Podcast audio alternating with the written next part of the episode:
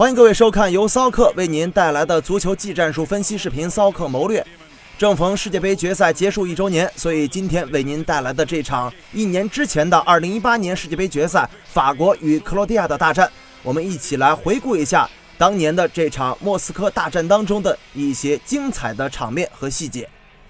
克罗地亚队在经过了几场淘汰赛、加时赛以及少休息一天的情况之下，他们的体能储备以及板凳深度始终是一个非常严峻的问题。所以说，在比赛一开始，他们便展开了强烈的攻势，想要尽早的获得进球。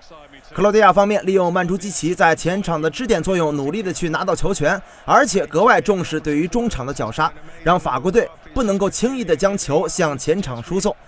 而他们的中后场的盯人防守，让法国队的球员们很难去拿稳皮球。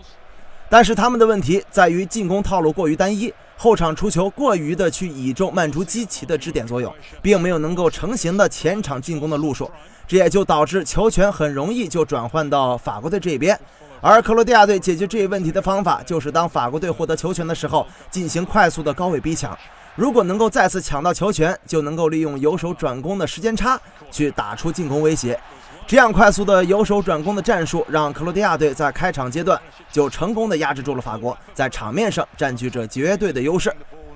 克罗地亚队进攻除了找曼朱基奇之外，右边的边路进攻也是非常重要的一环。当球转移到了右边路之后，右后卫弗萨里科便快速的套上，寻求与雷比奇或者是佩里西奇的配合，然后获得传中的机会。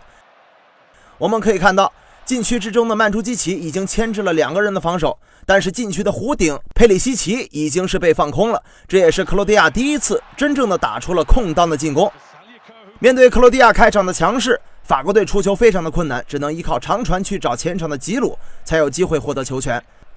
当比赛进行到第十五分钟之后，随着克罗地亚球员的体能消耗，法国队将左边后卫卢卡斯·埃尔南德斯的位置前提更多的去参与进攻，再利用吉鲁去控制高点。格里兹曼与姆巴佩在基鲁附近包抄，以便获得球权。这个时候，控球能力整体更强的法国队才慢慢的抢回了场上的主动权，并且制造了第一个进球。一球落后的克罗地亚在进攻端还是没有太多的办法，更多的还是通过后场长传到前场去找高点曼朱基奇，经过他向前场的摆渡来直接冲击法国队的后防线。我们可以看到，虽然说曼朱与吉鲁都是做桥头堡的工作，但是吉鲁更多的是把球控制住，交给后插上的后方集团，而曼朱基奇则是通过摆渡，让球快速的通过法国队的防区，直接交给前插的佩里西奇或者说是雷比奇，让二者有直接面对球门的机会。这个显然是赛前布置好的战术，通过后场直传，中锋坐庄，中前场人员迅速的插上来威胁法国队的后防线，而曼朱也十分完美的完成了他的战术任务。也正是佩里西奇制造的犯规，帮助克罗地亚扳平了比分。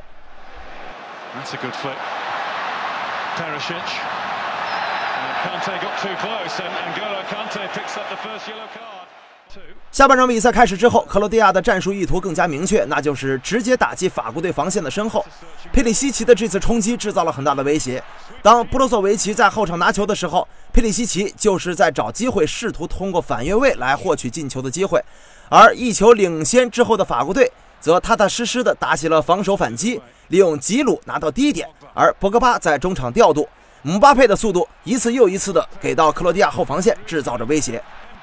随着比赛的进行，这场万众瞩目的决赛逐渐变成了姆巴佩与博格巴的表演时间。这一次精准的直塞球以及随后的插上进球，彻底的杀死了比赛的悬念。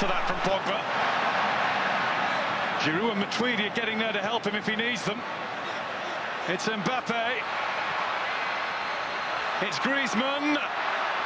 Pogba, and again Pogba!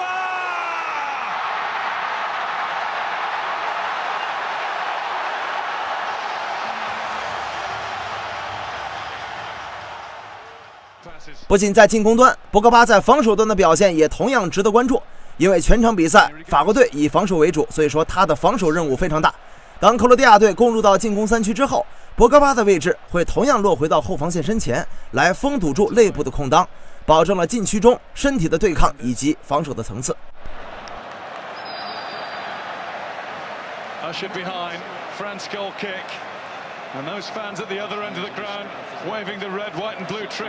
虽然在最后时刻踢了一次快乐足球，但是他对对手防线的空当的敏感性也是值得称赞。这次决赛，博格巴证明了他自己，完全对得起他的身价。最终，法国队时隔二十年重新捧起了大力神杯，而克罗地亚队也创造了他们的历史，虽败犹荣。好了，本期的骚客谋略就到这里，感谢您的收看，我们下期节目再见。and France are world champions. The day after Bastille Day, another celebration for the French.